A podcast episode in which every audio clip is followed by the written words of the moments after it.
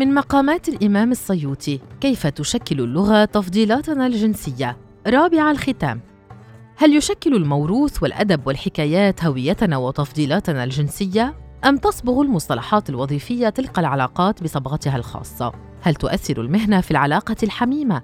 وهل الكلمات والمصطلحات التي يستخدمها الشريكان في الغزل تختلف وفق العمل والوظيفة أو وفق المخزون الثقافي واللغوي؟ هل يحب الشعراء والشاعرات والأدباء والأديبات شركاتهن أو شركائهن بطريقة أفضل؟ تبدو هذه الأسئلة غريبة وقد يستبعدها الذهن كوننا أهل الشرق متورطين ثقافيا في التكتم على مشاعرنا ونكران رغباتنا وتهميش الاحتياجات الطبيعية خشية الاتهام بالغرائزية لكن منشورات السخرية والمزاح التي تداولتها النساء في الجروبات المغلقة على فيسبوك وتيليجرام ويكتبها الرجال بلا خجل نكاتا وميمز تشهد بأن تلك الغرائز حية وبأن الكلام عنها وسيلة تنفيس في ظل القيود على ممارستها والتي تصل حد القتل. تخبئ النساء العربيات مشاعرهن خلف ستار من الخجل للرجال وحدهم مطلق الحق في إظهار مشاعر الحب والشبق والتعبير عن رغباتهم، فكيف يختلف تعبير الرجال عن مشاعرهم باختلاف خلفياتهم الثقافية والمهنية؟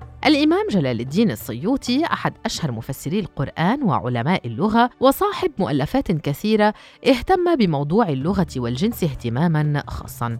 ووضع أكثر من مؤلف حول تلك المسألة منها رشف الزلال من السحر الحلال الذي ناقش فيه العلاقة الحميمية بمصطلحات عصره. فأجدادنا الأوائل لم يجدوا حرجا لدى الحديث عن أمور الجنس فقد ذكروا الأعضاء الحميمة بأسمائها ولم يتهمهم أحد بالفسق والمجون ونشر الرذيلة بل كان منهم مشايخ وعلماء وفقهاء ومتصوفون. ويعد جلال الدين السيوطي من أكثر العلماء تأليفا في الكتابات الجنسية رغم كونه جلس للإفتاء وعمره 22 عاماً.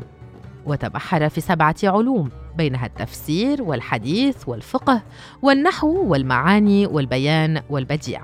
إن كتاب رشف الزلال منقول عن مخطوطة قديمة للسيوطي موجودة في أرشيف دار الكتب والوثائق المصرية تحوي عشرين مقالاً كتبها عشرون عالماً. يحدث فيها كل منهم زملائه عما شاهده ليلة زفافه حسب مصطلحات علمه وعمله. بعض تلك الرسائل تجاوز الستين سطراً وبعضها من ثمانية أسطر كتبت بطريقة المقامة. يصنف الكتاب ضمن كتب اللغة رغم أنه كتب لأغراض الفكاهة ويظهر عناية الإمام السيوطي باللغة العربية التي كانت موضوع عنايته بتفسير القرآن. من الرسائل التي أوردها السيوطي في مقاماته التي تضمنها رشف الزلال مقامة المقرئ وهو قارئ القرآن الكريم.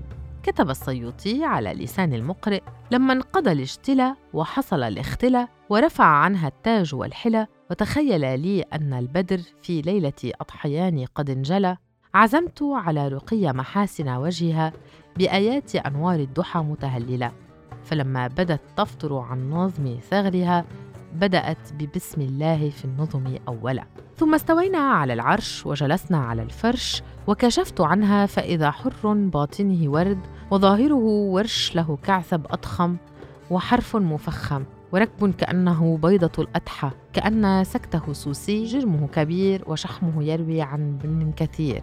فيه بقايا عنبل يوافقه مد قنبل وله شفران تشبههما مستبين أحدهما كالنون الساكنة والأخرى كالتنوين نظرت إلى صدعه المختوم فقلت هذا حرز الأماني وإلى سطحه المشرف الرابي فقلت هذا وجه التهاني. يبدو تأثر المقرئ في حكيه عن ليلة زفافه ومحاسن زوجته بالموسيقى الكامنة في آيات القرآن. يواصل السيوطي على لسان قارئ القرآن عن محاسن زوجته وعضوه الجنسي. دنا فيسر الأماني كأنه من حديد فيه بأس شديد ومنافع. ومن الواضح أن المقرئ الذي يلتزم قواعد القراءات يذكر تلك الأحكام في وصف ليلة عرسه وخاصة عندما يروي عن ابن كثير. والمقرئ هو من يعلم الناس قراءة القرآن وحفظه والاشتلى يعنى جلوة العروس. وهي في الصعيد المصري تعني التزيين والاختلى يعني الخلوة الشرعية. واستخدم السيوطي على لسان المقرئ مصطلحات علم أحكام القراءة والتجويد والإدغام وغيرها. المقامة الثانية تأتي على لسان المفسر أي المعني بتفسير القرآن الكريم. واستخدم السيوطي في تلك المقامة التورية واستعار أسماء كتب كانت من علامات عصره في اللغة والنحو والأدب والتفسير منها الكشاف للزمخشري والإكسير إكسير الذهب في صناعة الأدب للمجاشعي ومعالم التنزيل للبغوي وغيرها.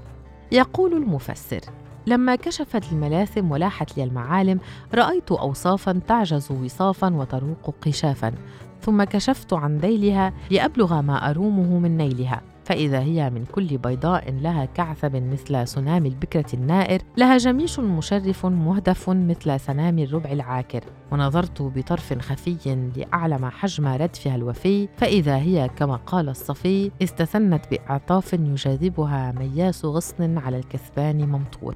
رأيت ألطاف أمواج إذا التطمت في لج بحر بماء العين مزجور.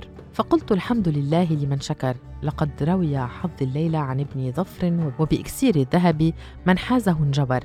حصلت من أردافها على مجمع البحرين ومن قبلها على أحلى وأعذب نهر. إني وجدت امرأة تملكهم وأتيت من كل شيء ولها عرش عظيم فدع التفصيل من قصتها هنا وخذ مجملها.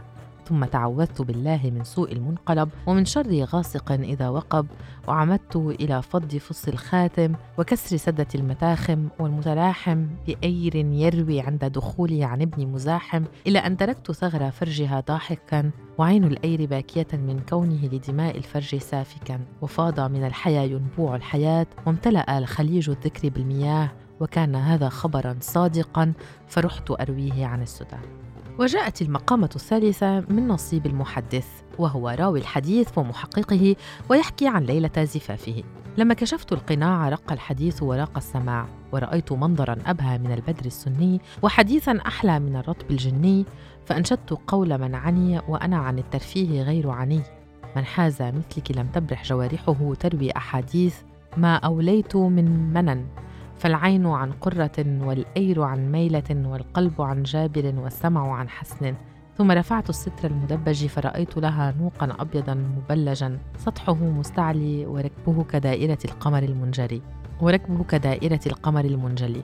ويظهر في أولى الفقرات استخدام السيوطي مصطلحات رواية الحديث في وصف مشاعر المحدث. إذ رأى محاسن زوجته يواصل السيوطي على لسان المحدث. ثم لزمت القبلة واستقبلت من مقبلها القبلة وأردت أن أبازها النكاح فقلت مستدركة وأنا أسرع إليها الكفاح فقالت تحتاج إلى تمهيد المسلك. فأخذت في الإرسال والوقف والإدراج بتدريج من غير إعضال ولا عسف إلى أن تمهد الموطئ وانكشف المغطى.